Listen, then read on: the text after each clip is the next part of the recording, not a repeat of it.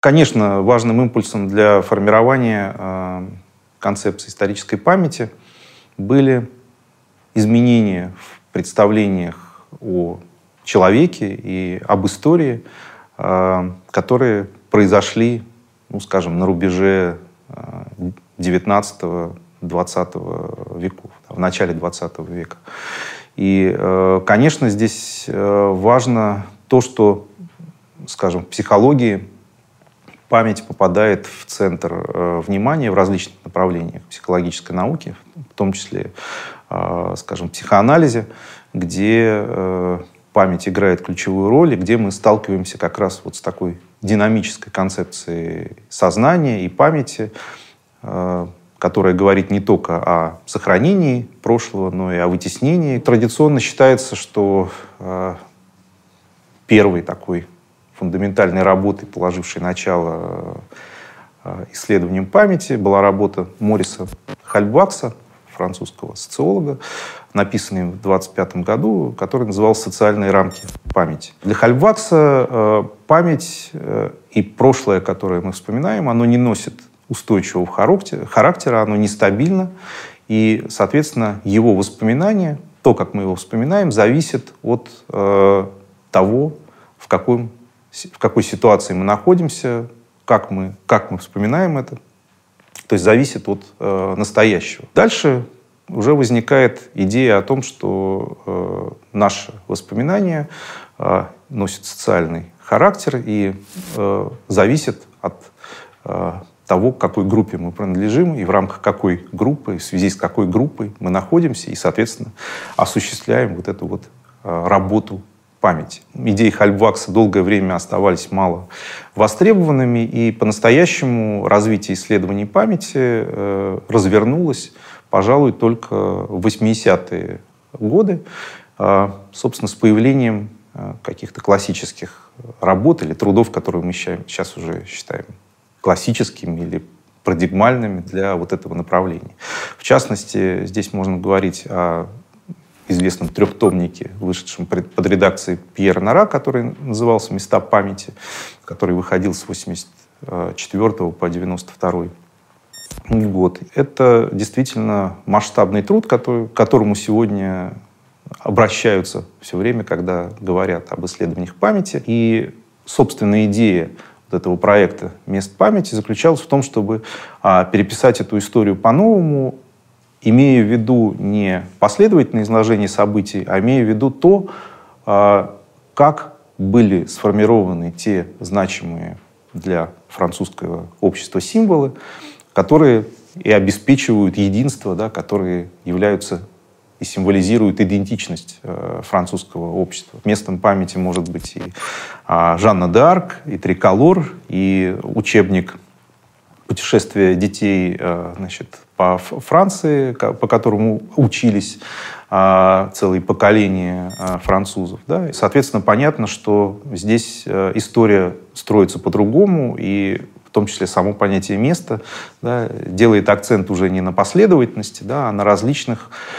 на различных, собственно, каких-то отдельных феноменах, да, и Соответственно, в этом смысле история оказывается прерывной. Другой пример, который, на котором я хотел бы установиться, потому что на самом деле их, конечно, существенно больше, это э, пример, э, связанный с работой э, немецкого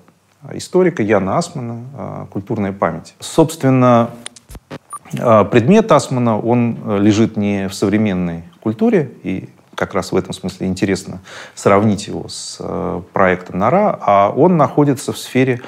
древних культур. Вопрос, который ставит перед собой Асман, заключается в том, что в разных культурах древности прошлое имеет разный статус, и потребность в обращении к прошлому, она имеет разный э, характер, разную природу. Анализ э, того, как э, при помощи разных средств коммуникации осуществлялось процесс воспоминания позволяет Асману показать, что греческая культура, античная культура имела свою специфику, да, сформировала вот эту идею классики, идею диалога с прошлым, идею постоянного перечитывания, постоянного обращения, постоянной ревизии а,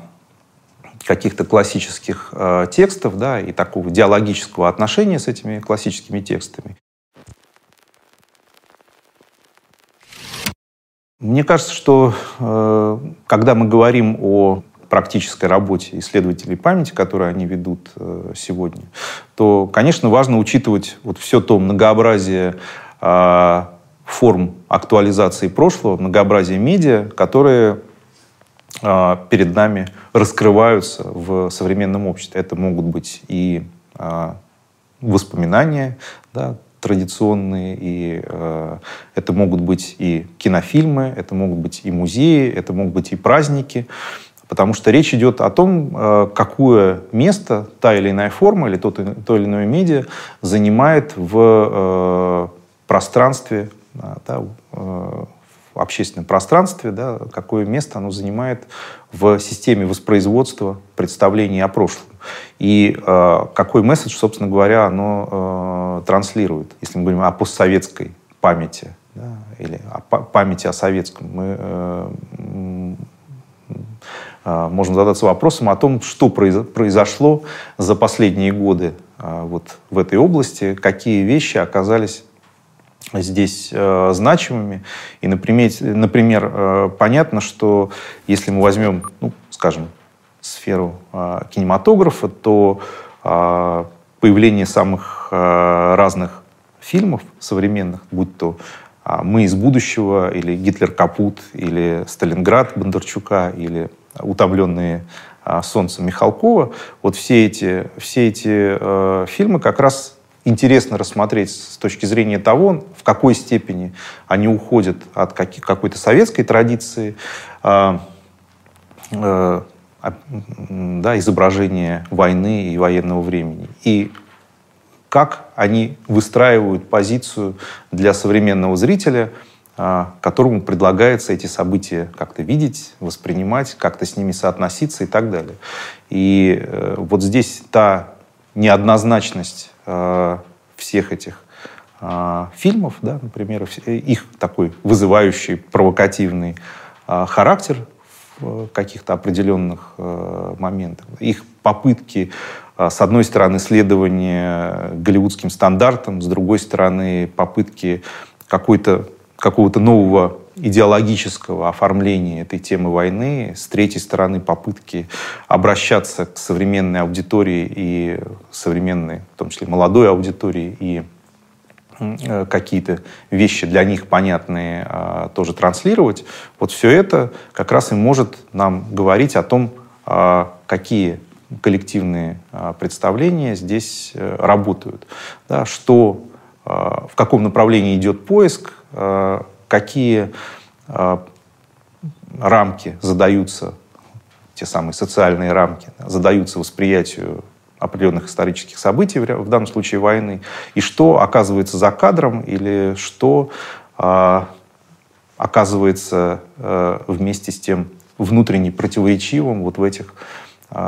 попытках, в этих усилиях. Да? В каком смысле попытка согласовать эти разные вещи оказывается неудачной или проваливается. Мы видим ситуацию разрыва с прошлым, мы видим трудности, которые возникают э, выстраивании какой-то связи, и мы э, э, описываем тех агентов, которые отвечают за воспроизводство представления о прошлом. Идея нестабильности прошлого или множественности прошлого, э, которая характерна, в принципе, для исследований памяти, она и применительно к городу тоже э, находит какое-то свое достаточно яркое э, выражение, потому что, да, город — это тоже своего рода лаборатория современности, которая сформирована различными историческими ритмами. Да? То есть город, по сути дела, место, где действует история, и э, поскольку история ускоряется, история приобретает такой вот очень интенсивный характер, то, соответственно, и многообразные следы этой интенсивной э, исторической работы мы видим э, в городской среде, и мы видим усилия разных групп, разных сообществ, разных институтов по э, фиксации этого прошлого. То есть здесь речь идет о самых разных вещах, и об архитектуре, многообразии архитектурных стилей, и о памятниках, которые специально создаются для того, чтобы зафиксировать какие-то исторические значения, и о самых разных Э, других формах фиксации, потому что, скажем, топонимика а, это тоже форма фиксации исторических значений, это то, что не существовало, и то, что отсутствовало в городе а, до современной эпохи, и вот это насыщение городского пространства историческими значениями, это то, что происходит именно в современном городе. А, кроме того, э, эта актуализация прошлого становится все более э, такой индивидуализированной, когда вы идете по э, Центральному парку, на многих скамейках видите табличка мемориальная, которая значит, связана с именем какого-то человека, да, и которая как бы предлагает помнить о нем и предлагает его как-то увидеть. Или, э, да, конечно, наиболее известный такой этически значимый пример в этом смысле — это э, воспоминания о э, погибших или репрессированных, э, да, то есть такие э, таблетки, да, которые в, в, вкрапляются, впаиваются в мостовую или, или в стены, которые служат напоминанием о том, что здесь жили люди, которые а, невинно пострадали. У нас эта практика тоже развивается в форме, в виде проекта. А, последний адрес постепенно предметом памяти может становиться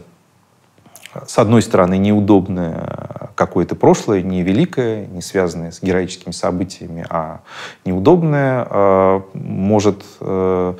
э, предметом памятника, с другой стороны, быть не великая личность, а простой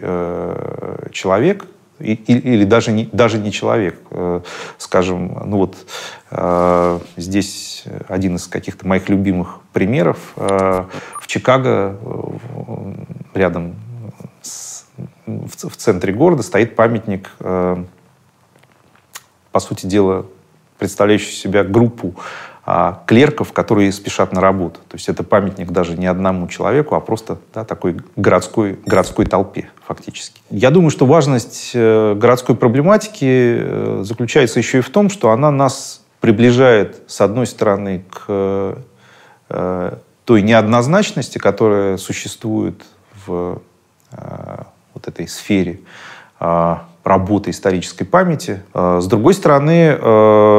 это действительно указание на какой-то такой конфликтный характер этих, этих взаимоотношений. И действительно, конфликт — это принципиальный момент, это то, с чем мы сталкиваемся постоянно, обсуждая функционирование памяти или проблематику памяти применительно а, к городу. Одним из таких примеров, который мы исследовали, был а, конфликт а, по поводу реконструкции Царицына, потому что действительно проект московских властей был реализован помимо мнения и с пренебрежением к мнению экспертного сообщества, так и мнения местных жителей, которые тоже протестовали против э, превращения вот этого романтического а, места в какой-то новый парк из вот этой известной руины Большого дворца, которая была символом как раз тех 200 лет а, существования Царицына в качестве недостроенной резиденции и таким действительно романтическим объектом, который очень нравился некоторым архитекторам и Э, и историком, специалистом по истории а, этого места. Вот эта руина была превращена в новый дворец и стала, по сути дела, символом преемственности между современными московскими властями и Екатериной II. Это было таким актом а, утверждения желаемого прошлого, помимо или вопреки тем а, требованиям к сохранению наследия, которые, а, ну, в общем, приняты сегодня в сообществе архитекторов и реставраторов. Другой сюжет э, — это то, каким образом оно используется. Сегодня как раз в самой концепции музея есть попытка реализовать вот эту идею разнообразия истории, эту идею альтернатив, эту идею а, о том, что не только, собственно, те события, которые фактически там происходили, значимы, но и сам ореол этого места, и сама романтическая аура тоже может быть каким-то образом использована, обыграна и так далее. Вот этот пример э, Царицына и пример того, как была переосмыслена э, и переработана, собственно, концепция э, музея, а, он показывает, э, что осмысление многообразия истории, которая является задачей исследований памяти, э, здесь постепенно осуществляется, и мы видим здесь новое пространство а, такого исторического воображения, в, которое, в котором есть место не только вот этим великим персонам, но также и другим историческим периодам и другим совершенно сюжетам.